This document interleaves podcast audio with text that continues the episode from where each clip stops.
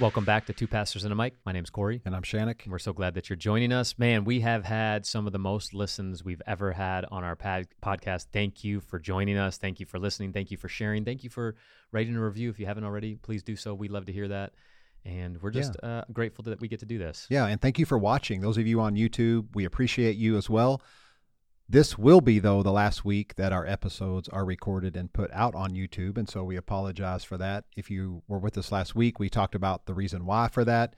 Uh, we had a conference with Paul White several weeks ago. Paul Young. And, uh, well, Paul Young. We do know Paul White too, but yeah. Paul Young. And uh, you just happened to like grab just different pastors and people yeah. into the studio and recorded just quick podcasts with them. And so be looking for that this summer. Yeah because those uh, episodes are amazing. Matter of fact, the one with Paul Young, I'm just going to say it again. next again. Week.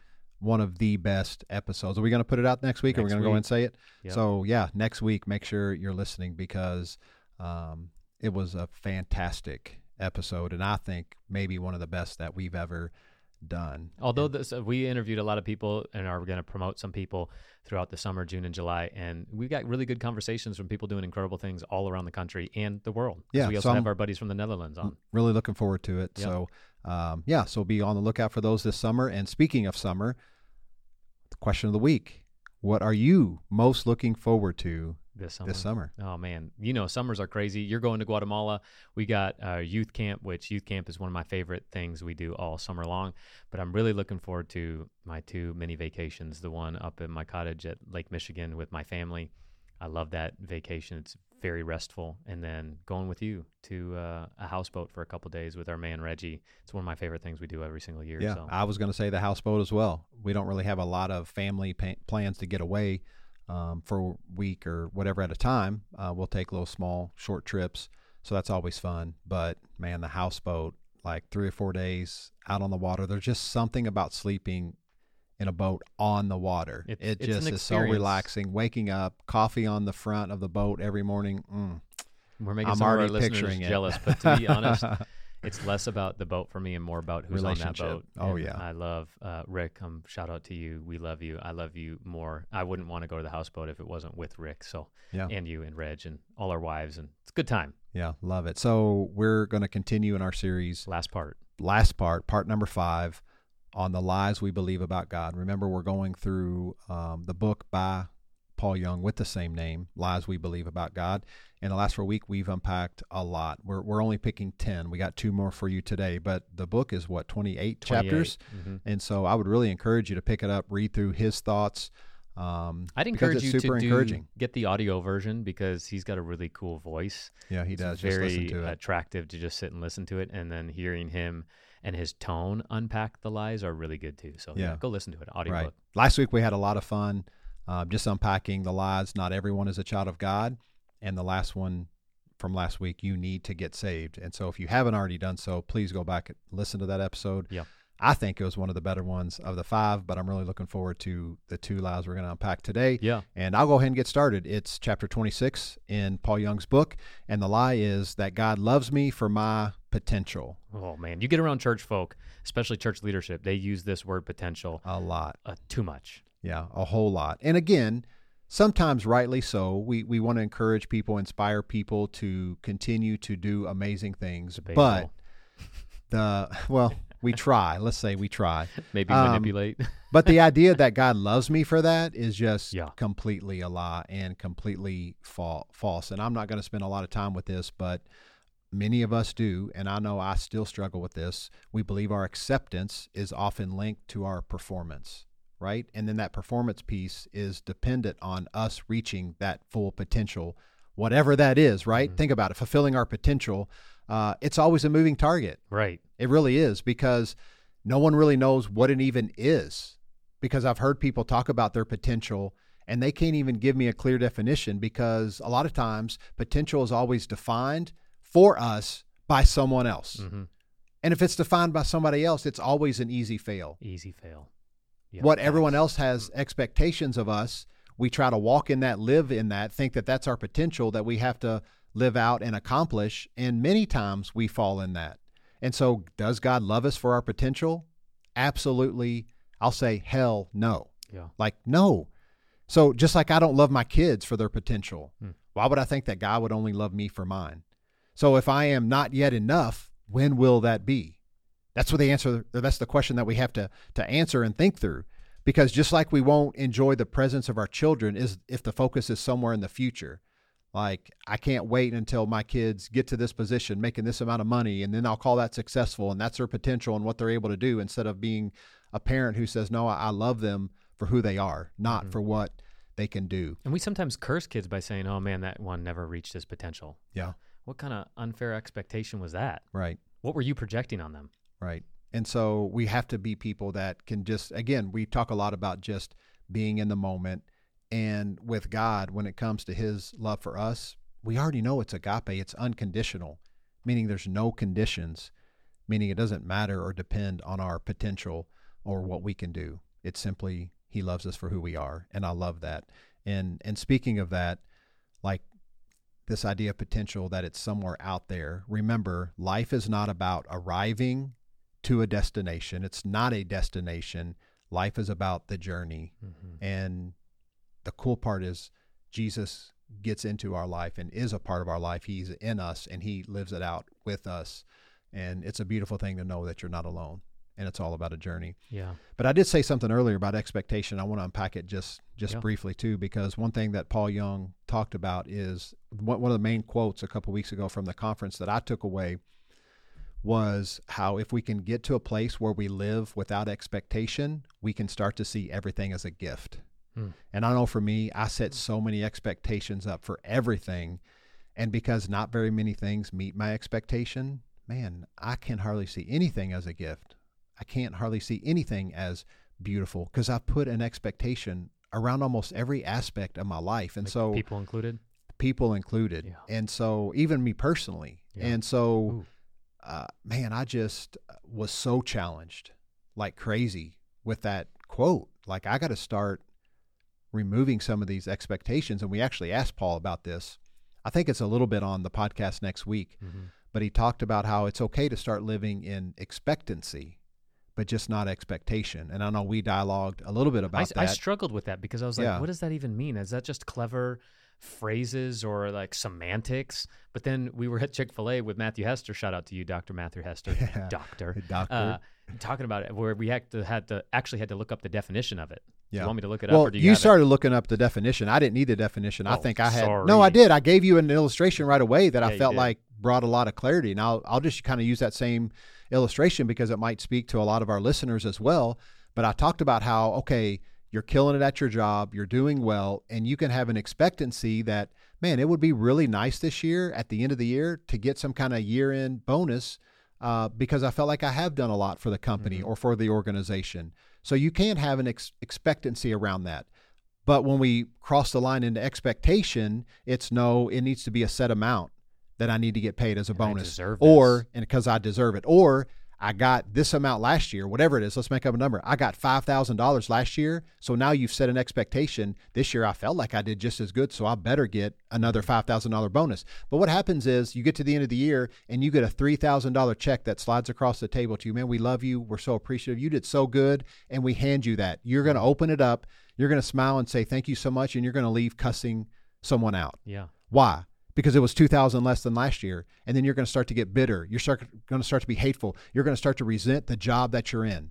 Because why? You set an expectation that wasn't fair and you didn't see that that was actually a bonus. Yeah. You didn't see the $3000 as this incredible mm-hmm. gift that you got. You just saw it as something that was less than because you had an expectation from the year before and that robs you from seeing the gifts in that and in every situation. You can so you can relay this to anything yeah. in life so would really. you say that like expectancy is more of like hopeful, but expectation is more along the lines of entitlement? Um, for sure, entitlement, and I think uh, actually Matthew Hester he brought that out as it's like putting parameters around the expectancy. Mm.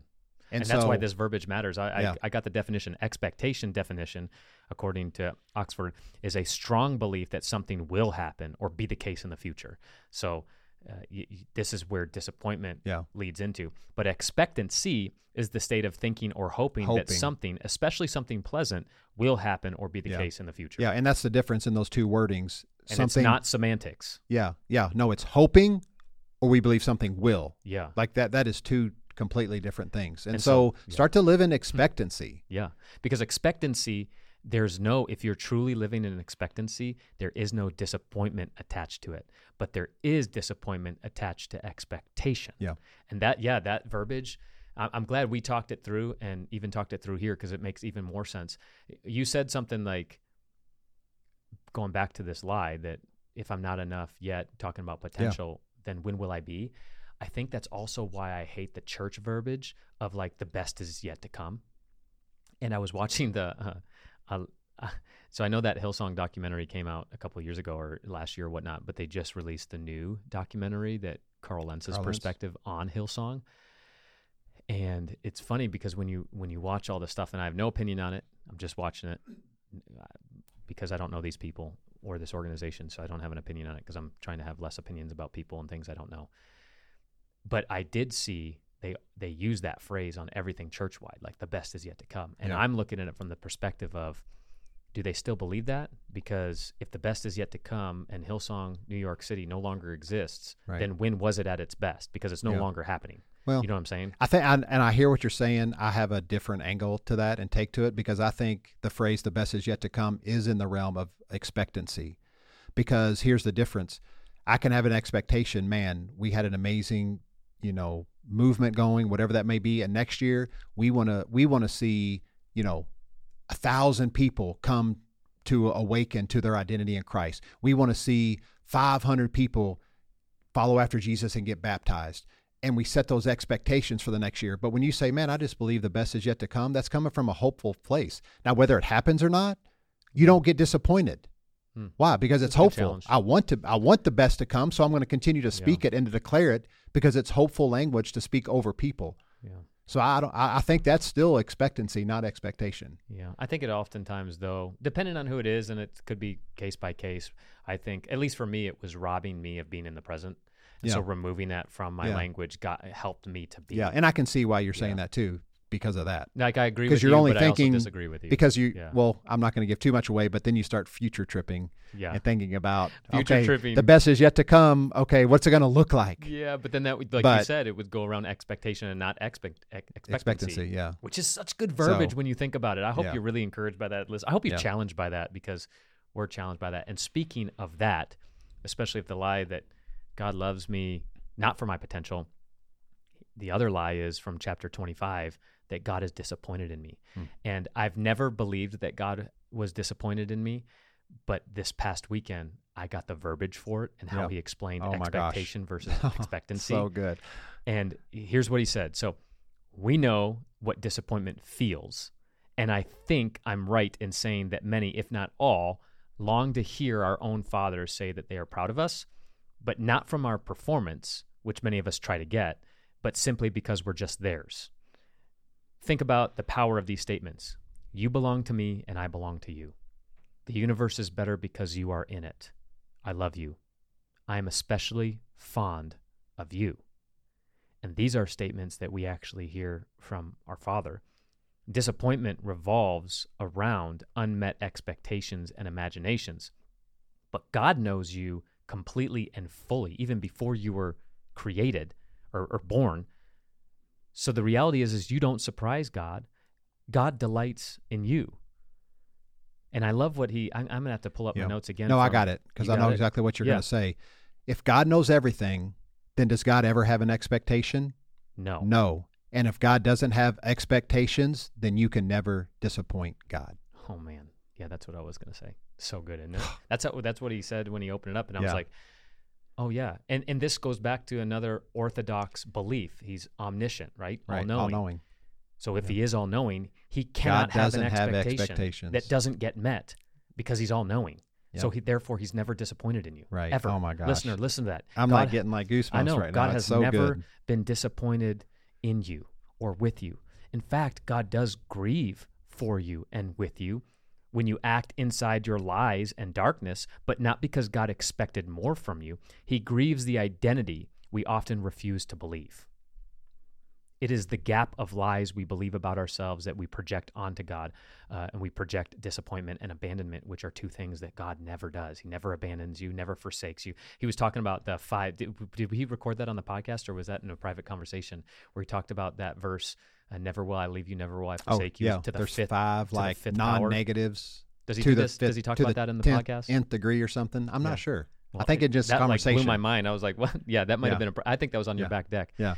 And so, yeah, God has never been disappointed in you, in you. He never abandons you, never forsaken you, and your performance does not dictate God's affection towards you. We do not have the power to change God's mind about us. Oh, so beautiful. Isn't that? And I think this entire episode was just for me, even as we're going through it, so encouraging. So, as a listener, I hope you were encouraged today by overcoming these two lies that God is disappointing in po- disappointed in you because He's not. Yeah. He's pleased with Never you. He been. loves you. And then we just dismantled the lie um, that God loves you for your potential. Yeah. We did that as well. He loves you for you. And it's a beautiful thing. And if you are encouraged, I'm actually going to ask you to do one thing since this also is the last time that we're going to be uh, on video as well. But whether you're watching or whether you're listening, would you share this podcast episode with someone who needs maybe just a little bit of encouragement? Mhm. I would love that. Matter of fact, I would love for our listens from this episode this next week to double in listens because you shared it specifically for someone and then use the words, Hey, I just wanted to encourage you. I think this will really lift you up and bless you. Give it a listen Yeah. because it's sure. that good. And next week we have Paul Young on. It's going to be an incredible episode, and hopefully you like this whole series, this part five that we did. Again, you can go back and, and get his book on audiobook or however you listen or read books. We do encourage you to do it. If you disagree with anything, jump into that, dissect it, contemplate why you might, and because at the end of the day, we we do this podcast to help you believe that you matter, and that's really our heart for you. We love you. We appreciate you. Seriously, thank you for listening to this and uh, make sure you join us next week because it's it's gonna be 50 minutes of power. So yeah, amazing. 50 minutes of the hour of power. so, with that, just know you are loved and there's nothing you can do about it.